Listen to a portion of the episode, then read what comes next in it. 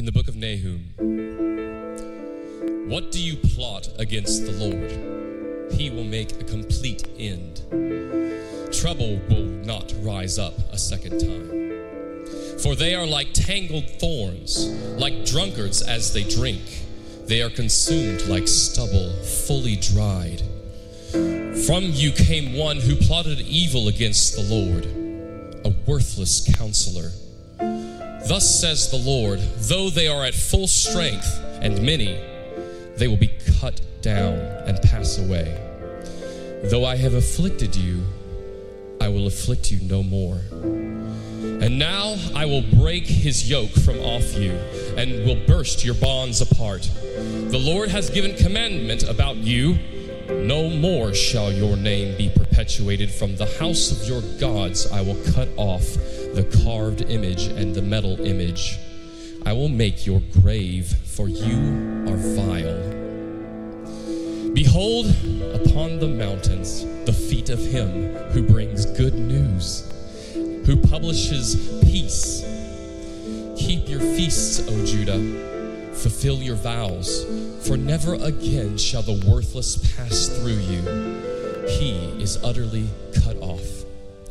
Nahum 1 9 through 15.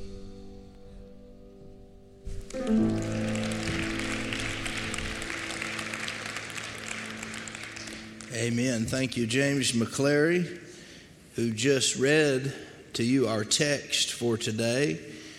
Message number two today Are you sure? Are you sure? It sounds like a Baptist sermon title from the 1980s, and it may sound like one today. Amen. Just to give you a little background for those of you who weren't here last week about the book of Nahum, God, some time ago, as I was praying through some things, quickened my spirit to preach a series during the month of November through the book of Nahum. I said, Lord, I don't want to preach a series through the book of Nahum. And he said, Well, that's what I want you to do. And then I moved quickly to, Lord, how do I preach a series through the book of Nahum? And I was asking the Lord these questions because this is a very harsh book of the Bible. It's harsh because after God's been patient with Nineveh and Assyria for over 200 years, the time finally comes for him to take vengeance, for him to stand up for his children. You see, God is a God of love and God is a God of grace and He is a God of second, third, and fourth chances. But God can't idly stand by and allow His true children to be abused, hurt, mocked, and mistreated forever. He can't be a God of love and allow his children to be mistreated time and time again. So, last week we discussed the character of God, this week, the contempt of God. There is an end to evil, there is an end to mocking God. And if you do not repent, if you do not turn from your worldly or wicked ways, Judgment is coming. It's not a popular sermon title any longer, but judgment is coming. So, my mandate today is for you to make sure you are thoroughly right with God.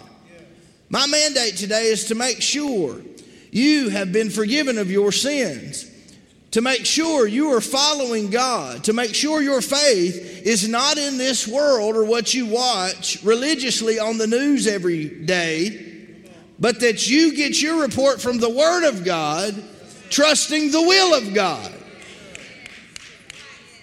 Because of the last two years, we've become addicted to politics and addicted to news and addicted to our person winning and oh.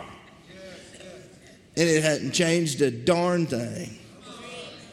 Because the only thing that will change a person and change a nation is the Lord Jesus Christ and his revival fire on a person that leads to a body, that spreads to a city, that spreads to a region, and that goes to the uttermost parts of the earth.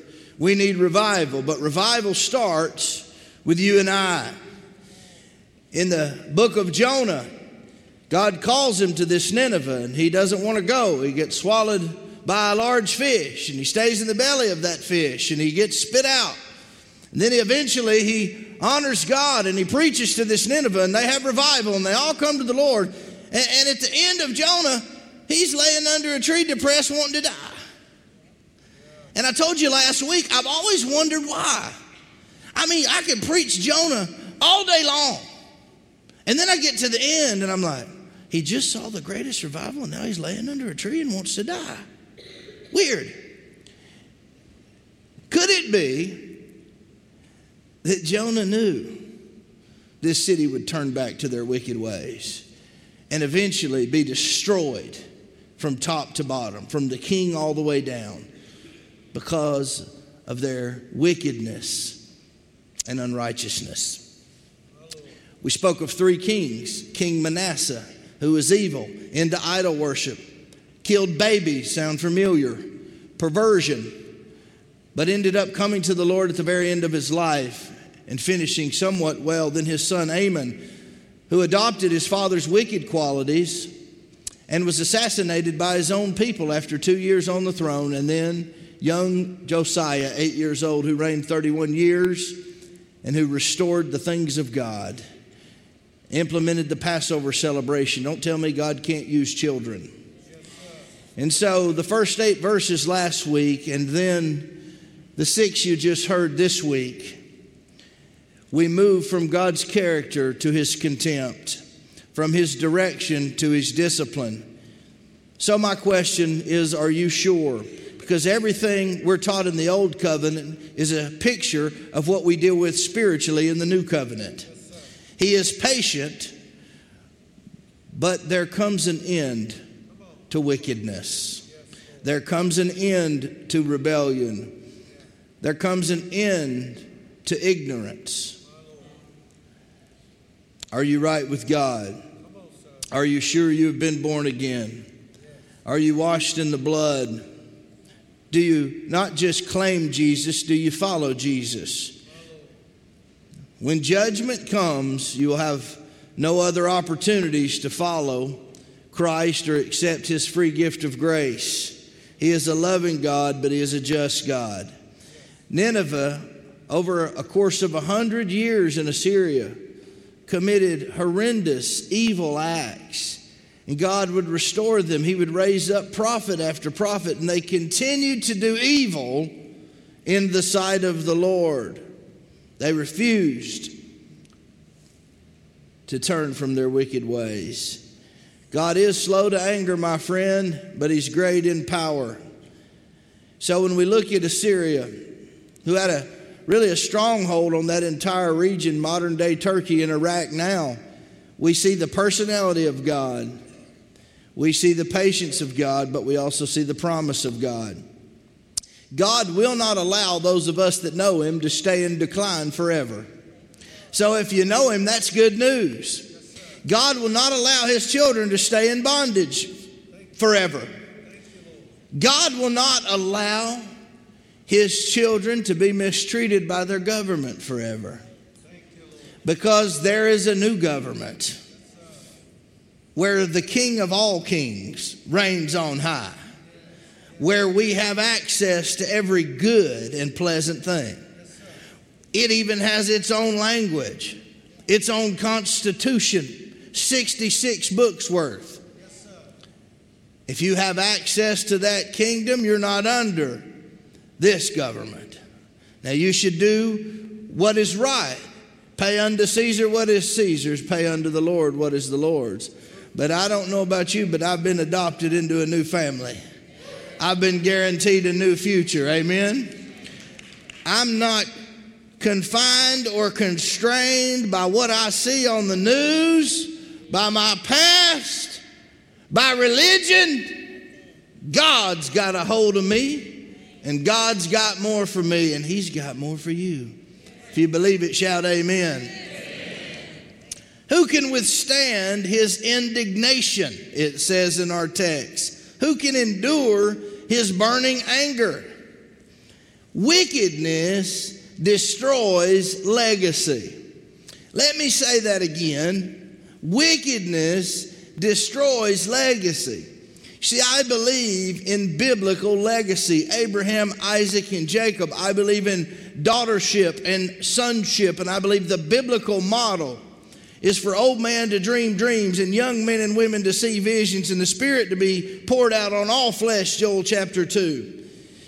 But if you want to cut off your kingdom legacy, if you want to put a curse on your future and the future of your children and grandchildren, turn away from God, do wicked in the sight of God, and never repent for it.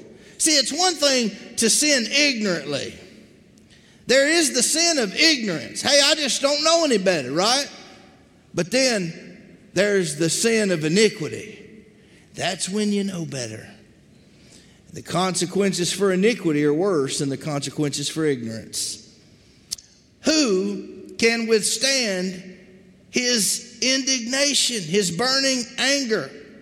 Pagan societies such as Assyria, Nineveh, they put a heavy emphasis on legacy too.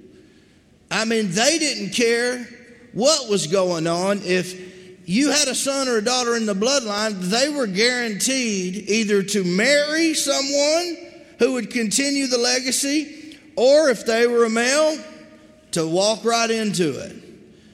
But what we learn in this text today is no matter how strong our worldly governmental legacy may be, when we do wicked in the sight of God, I don't care if you have four presidents and seven governors in your family line.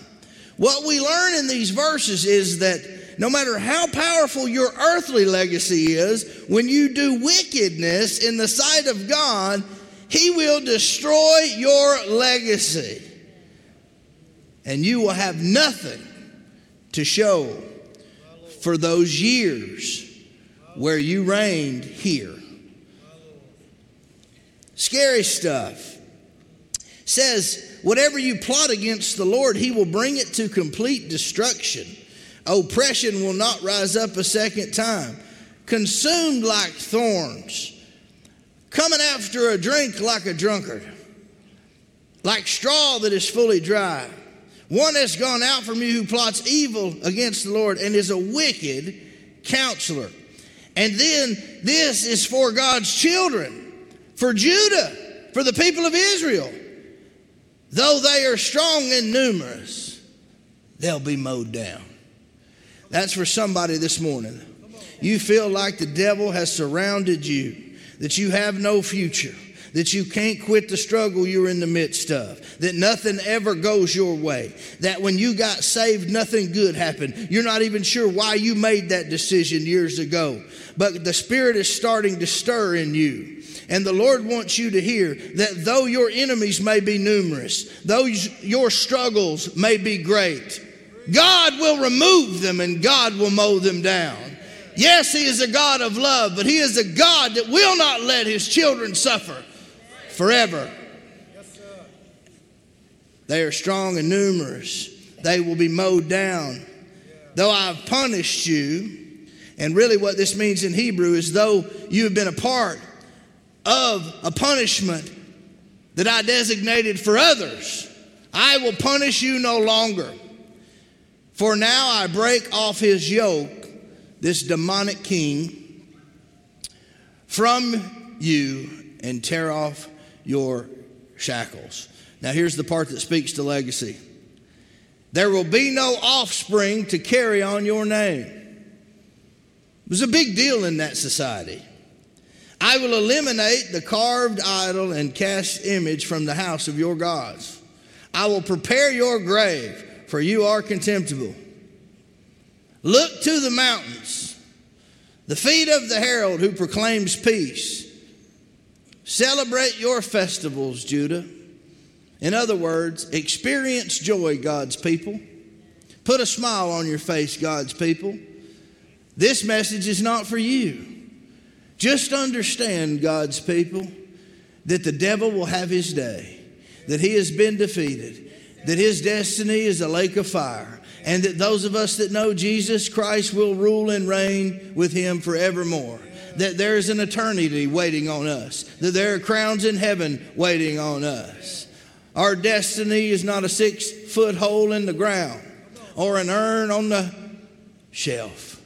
Our destiny is with the great King of all kings. And although this says Judah, Galatians says we are grafted in to the line of Judah and that Jesus came from the tribe of Judah. And because of him, we have the victory. And no longer are we under the law, we are under grace. So if you know Jesus, you ought to be shouting today.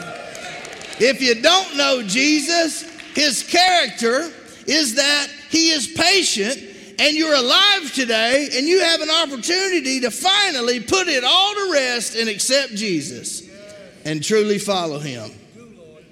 Look to the mountains, to the feet of the herald, to those who proclaim peace. Celebrate your festivals, fulfill your vows. Let me put this in contemporary language put a smile on your face. Be faithful to the things of God, including your church. For the wicked one will never again march through you, he will be entirely wiped out. Hallelujah. I don't know what you came to do but I came to celebrate the Lord Jesus Christ and rejoice in my victory today. Because the victory is mine. Victory is mine. Victory today is mine. I told Satan, get thee behind. Victory today is mine and it is ours, those of us who know Jesus. Devastation, number one. You can bet on these three things. Devastation comes to the unbeliever. Judgment and destruction came to Nineveh, and it comes to the unrepentant sinner. For God so loved the world that he gave his only begotten Son, and that whosoever believeth in him should not perish but have everlasting life. But we never quote the next one. For God did not send his Son into the world to condemn the world, but that the world through him might be saved. God didn't send Jesus to condemn us, but if we reject him, condemnation is coming. He who believes in the Son, verse 36, has everlasting life. And he who does not believe in the Son shall not see life, for the wrath of God abides on him. So, absolutely, destruction and devastation comes to the unbeliever. But the good news that we just celebrated is deliverance comes to the believer. Amen? Listen, Judah, they were under the control of Assyria. They were under the control of demonic leadership. And they had to believe this by faith. Though they're strong and numerous, they will be devastated by the judgment of God. You have to claim that for yourself says, though you've been under punishment, that day is over. You are under grace. 2 Timothy 4, verse 18 says this And the Lord will deliver me from every evil work and preserve me for his heavenly kingdom, a kingdom that cannot be shaken. To him be glory forever and ever. Amen. 2 Peter chapter 2 verse 9 says this. Then the Lord knows how to deliver the godly out of temptation and to reserve the unjust under punishment for the day of judgment. In other words, the Lord knows what's up. He knows whether you're ignorant to sin or you're involved in iniquity. The Lord knows whether you need grace in this season or you need accountability in this season. You see, some of you begging for grace and you've had an abundance of it. And you haven't done anything with the grace you've been given. And some of you feel like you've been under punishment, but today, showers of mercy are hitting your life for the first time. And you're understanding that the love of God and His grace and mercy, they are enough to carry you out of this dark season into your new destiny. That's who God is, and that's what He does. Number three, defeat comes to the ungodly. Defeat comes to the ungodly. If I've done my job the last two weeks, even giving you the historical background last week, then I've made it clear that every day has its dog and every dog has its day. And the devil has been defeated and his day is coming. And that those of us that know Jesus will reign victoriously with him. So I want to ask you a few questions before I give you my last point for today's message. This is a prophetic release of questions that I believe someone needs to hear with their spiritual ears this morning, either in the house or online. Are you sure you want to stay right where you are? Are you sure you want to stay right where you are? This could be addiction. This could be your mindset. This could be your fear. This could be your bondage. This could be your depression. This could be your drama. This could be your sin pattern or your sin struggle. This could be what you inherited from your family. Are you sure you want to stay there spiritually? Are you sure? Maybe you're living in a place that God called you out of a long time ago. Maybe it's a spiritual place. Maybe it's a natural habitat. Maybe God has called you to go take a risk and a chance. Are you sure you want to stay right where you are? Number two, for those of you that love Jesus, are you sure you want to bow to Satan and the best his government can give and not God's?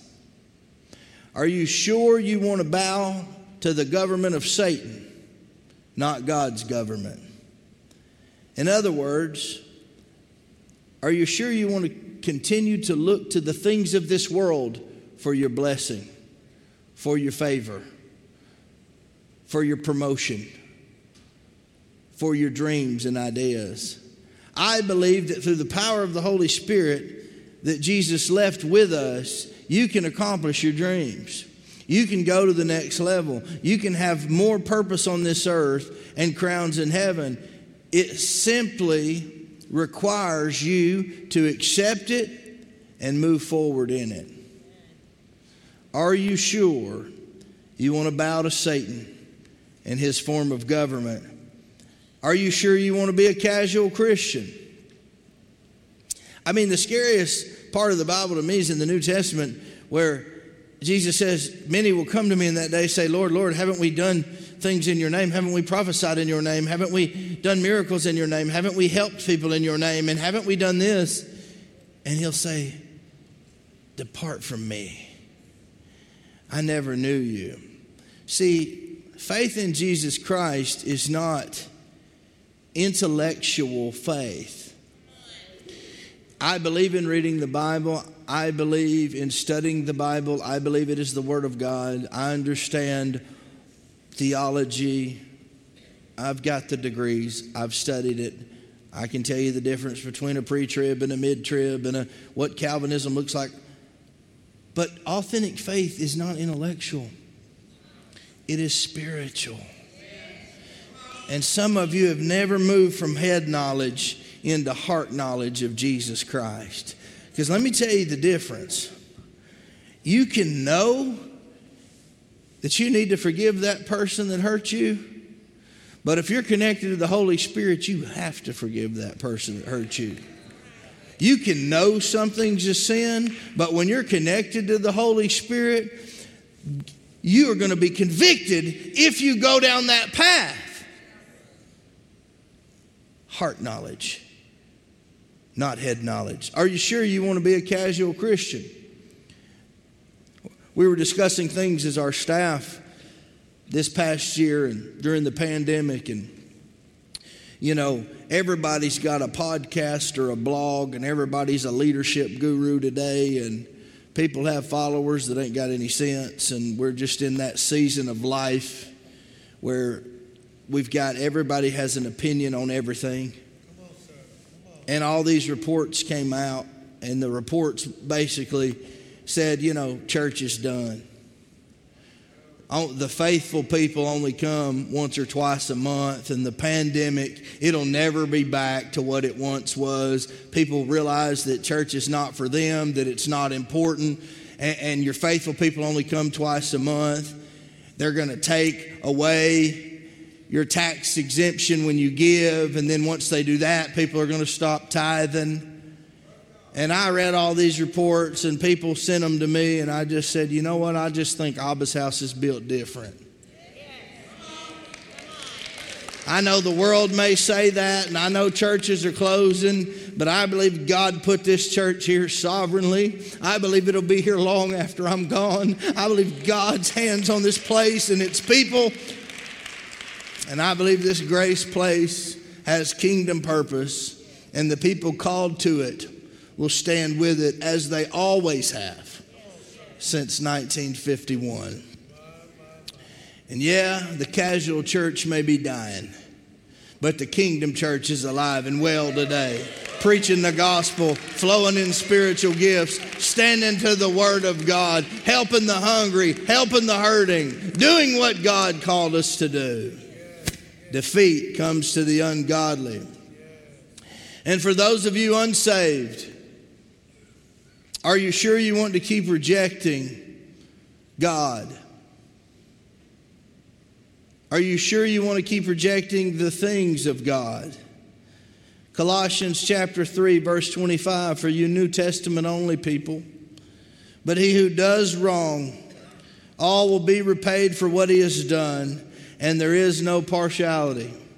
We learn from the Old Testament, from Jehovah, that God has always been patient, that He's always been loving, that He's just, but He can't be loving and allow His people to suffer forever. He Himself would be a contradiction if He continued to allow babies to be murdered, people to suffer in poverty and be abused, and His people to lose their voice. So I believe he's coming with the shout of an archangel. I still believe every knee will bow, every Islam knee will bow, every sinful knee will bow, every atheist knee will bow, and every tongue will confess that Jesus Christ is Lord of lords and King of all kings. So, are you sure you want to reject God? The punishment for rejection. Verse 14 The Lord has issued an order concerning you. There will be no offspring to carry on your name. I will eliminate the carved idol and the cast image from the house of your gods. In other words, I'll make a fool of that which you worshiped while you lived on this earth. I will prepare your grave, for you are contemptible. I believe God is leading people who lead people to a higher standard. And for those of you who love Jesus, delight comes to the faithful. Those who bring the good news of peace, the Bible says, have beautiful feet. They partner with God for the salvation of men and women. Feet speak of activity, of motion and progress. These people are active. They are moving in the work of the kingdom and have beautiful feet. In Isaiah, the good news is the coming of Jesus, the Messiah. Wonderful counselor, mighty God, everlasting Father, and Prince of Peace. But in Nahum, the good news is the defeat of God's enemies the defeat of God's enemies. Revelation 17 and 18 describe the fall of Babylon, the world system, and all its support structure that we are so enamored by today, that we are so controlled by today. We don't mean to worship it, those of us that know Christ, but in a sense, we worship by accident this world system. Revelation chapter 18 shows how the kings and the merchants of the earth mourned the fall of Babylon. Why? Because that is where their faith was. But Revelation 18 through 20 says, that heaven rejoiced at the fall of Babylon. That when this world system crumbles, heaven will rejoice and the people of heaven will rejoice right along with it.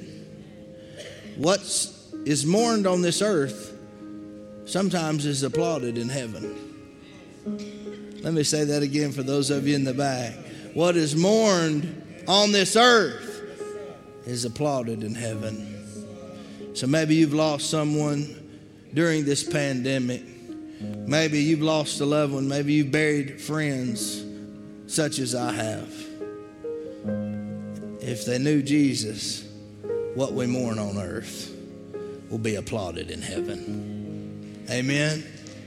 And I want you to be comforted today. That's what the word Nahum means to be comforted, to comfort or console, to understand better days are ahead. God is not through with his church yet. God is raising up a new generation of leaders. Revival is being poured out, and no weapon formed against God's church shall prosper. So I want you to allow God's grace to cover you and cause you to be more faithful to the things of God, to the church of God, to the Word of God, to sinners, to those in the struggle. May this message under the anointing not only be a warning, may it stir your spirit to get back in the race, back in the field, back in the fight for God. He's not finished with us yet. Everyone who has breath, let him praise the Lord. Stand on your feet and give God a shout of victory this morning. Praise God like He's already done it. Hallelujah. Hallelujah. I want to give you an opportunity to make Jesus the Lord of your life before I leave today. If you've been going the wrong way, if you're in the struggle and you don't have peace with God and you're lost, you say, Pastor Ronnie, I don't have a relationship with God, and you want to. The Bible says if you confess with your mouth the Lord Jesus and believe in your heart that God has raised him from the dead, you shall be saved. It's more than a prayer, it's more than religion. It's relationship. It's submission and surrender to the things of God. It is not religious perfection. It is spiritual surrender to a loving God. And if you need Jesus, pray this prayer with me. Abba's House, help me. Dear Lord Jesus, Lord, forgive me of my sins. Please come into my heart and save me. Fill me with your Holy Spirit and use me for your glory. In Jesus' name, amen. If you're watching online, you can go to our Abba's House app and register that salvation decision. If you're in the house today, as Brother Al leads us, I'm going to make my way right down here to the right. I'm not going to say anything else. I'll pray with you privately, and then we'll take you to the next steps area. If you want to connect with this church, you want to sign up to serve, if you pray with me down here, or you just prayed with me, and you'll trust me to come over here and let me pray with you in person, they will get you registered. We'll help you get started in your relationship with Christ. We'll do all of that down front and at the table. But for many of you, you're saved, but you've believed a, a negative report. You've believed a lie about God's true church. You've forgotten that we're victors. You've forgotten that we win. I want you to be reminded of that before you leave today. That you're on the winning team, that eternity awaits you, that God has crowns for you, and that as long as you have breath, praise the Lord, serve the Lord, advance His kingdom, straighten up your legs, stiffen your back, put a smile on your face Jesus Christ is not through with you yet. Amen. Hallelujah. I'm going to be down front for just a moment. If you prayed to receive Christ, you want me to pray with you? I'll be happy to do that. God bless you.